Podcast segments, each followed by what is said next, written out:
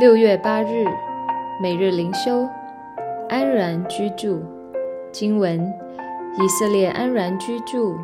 雅各的本源属居五谷新酒之地，他的天也滴甘露。生命记三十三章二十八节。心灵上，你越与救主单独亲近，你的境况就越安全。上帝要我们分别为圣，与世俗有别。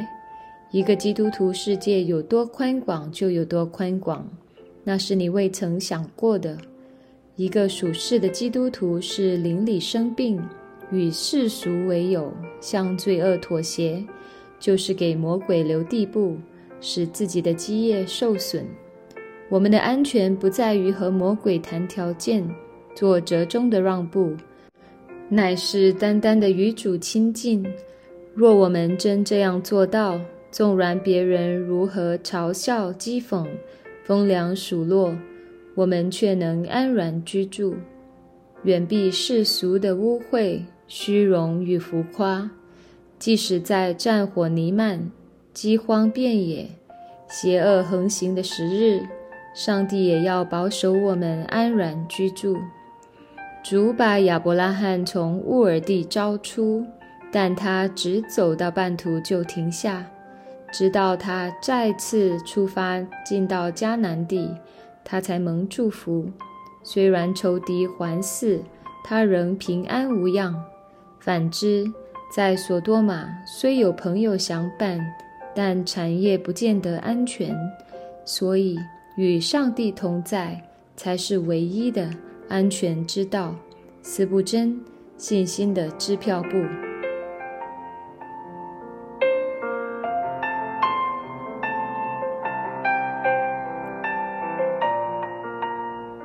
每日读经，那红书一到三章。当上帝说：“我与你为敌。”那红这个名字的意思是安慰。上帝借着那红预言尼尼微将要倾覆，并且借此向犹大宣告安慰的信息。那红书的写作年代中，北国以色列已经被亚述帝国所吞灭，而南国犹大则处于被亚述牢牢控制的局面中。通过经文，我们可以得知，此时的亚述仍然国力强盛。尼尼微城仍然处于其实力的高峰，在这种情况下，上帝借着那红要赐给犹大百姓一个盼望。那红书的信息表明，亚述帝国傲慢的都城尼尼微将要倾覆。在先知书当中，还有另外一卷重点记载尼尼微城的书卷，就是约拿书。我们也可以将那红书看作是约拿书的续集，但两者的内容大不相同。约拿所生活的年代大约比那红早一百年左右。当约拿警告尼尼微人的时候，那一代的尼尼微人悔改，信靠上帝，免受上帝的审判。但他们的悔改只维持了几十年的时间。随着提格拉比列色三世登基，亚述成为近东世界最强大的国家。他们开始通过各样残暴的侵略和屠杀来扩大自己的版图。北国以色列就是在这个大背景下消亡的。如今，犹大国看起来几乎厄运难逃，他们也活在亚述帝国的压迫之下。那红书一共有三章。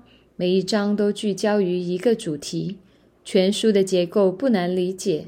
第一章向我们宣告耶和华上帝是祭邪的神；第二章表明耶和华上帝是公义的审判者，并且指出上帝即将临到尼尼微的审判是什么样的；第三章则陈述了尼尼微受审判的罪状分别有哪些。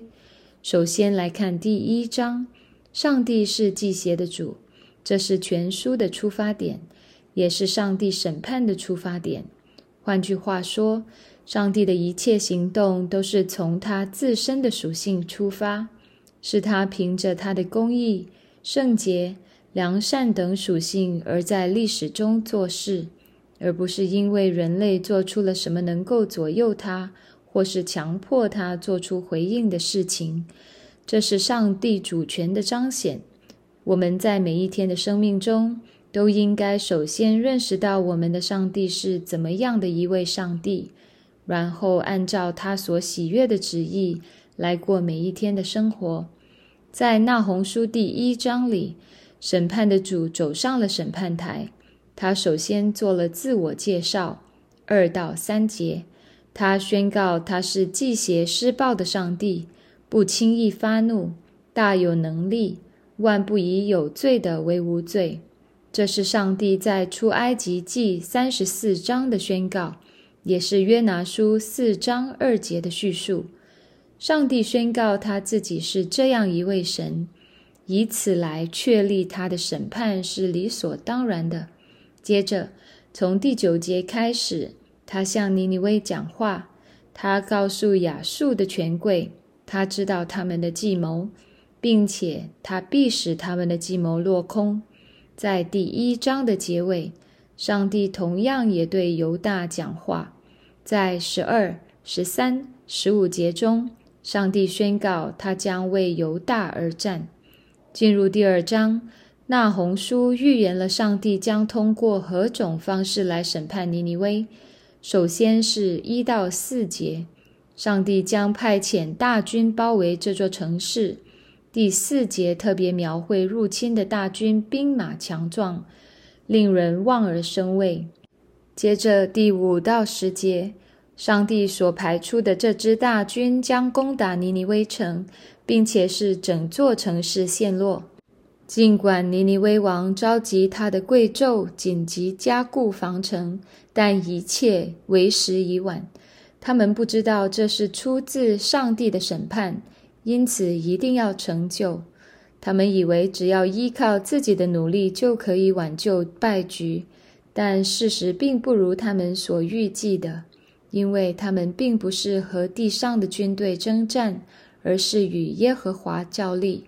二章最后一节，上帝点出了这场攻城战的关键所在。上帝说：“我与你为敌。”人世间最可怕的事情，不是死亡，不是灾难，不是疫情，也不是战争，而是被上帝宣告说：“我与你为敌。”这是终极的灾难，也是彻底的绝望，因为上帝是全地的创造主，是那位在全地至高掌权的神，他有绝对的主权，按照他的心意来塑造一个人、一个国家，或是毁灭一个人、一个国家。就如耶利米书中所说，上帝是那位窑匠，我们都是他手中的器皿。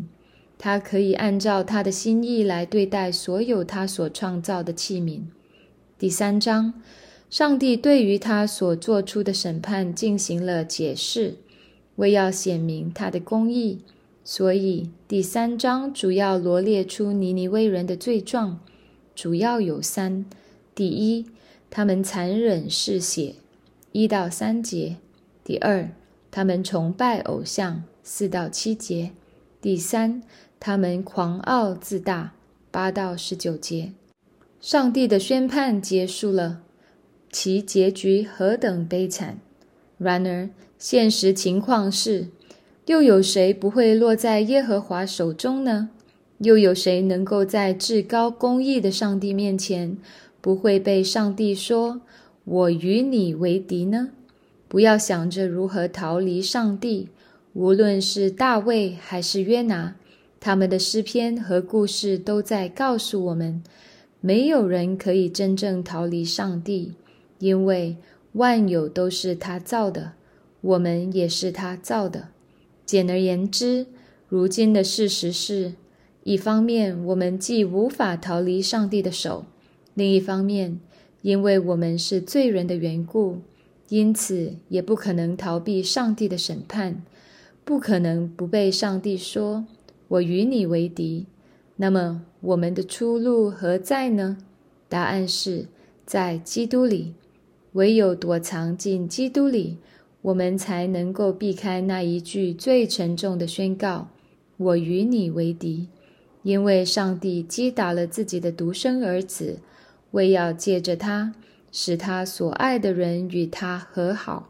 感谢耶稣，他使我们与上帝和好。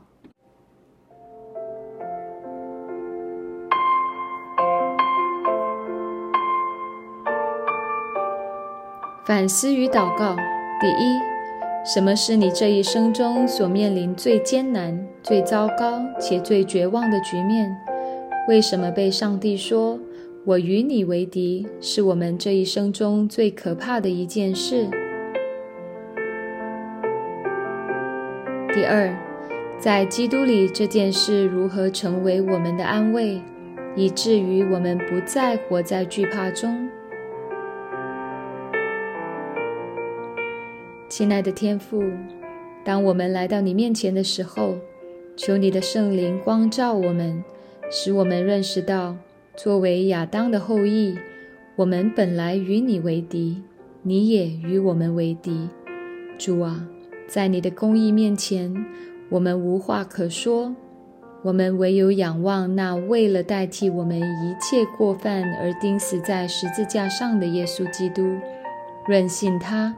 并顺服在你公义的审判之下，感谢天父赐下你的独生爱子耶稣基督，成为我们得救的确据，最终使我们与你和好。这样的恩典如今催逼我们，使我们将这一生都献上，当作活祭。如此祷告，是奉我主耶稣基督的名求，阿门。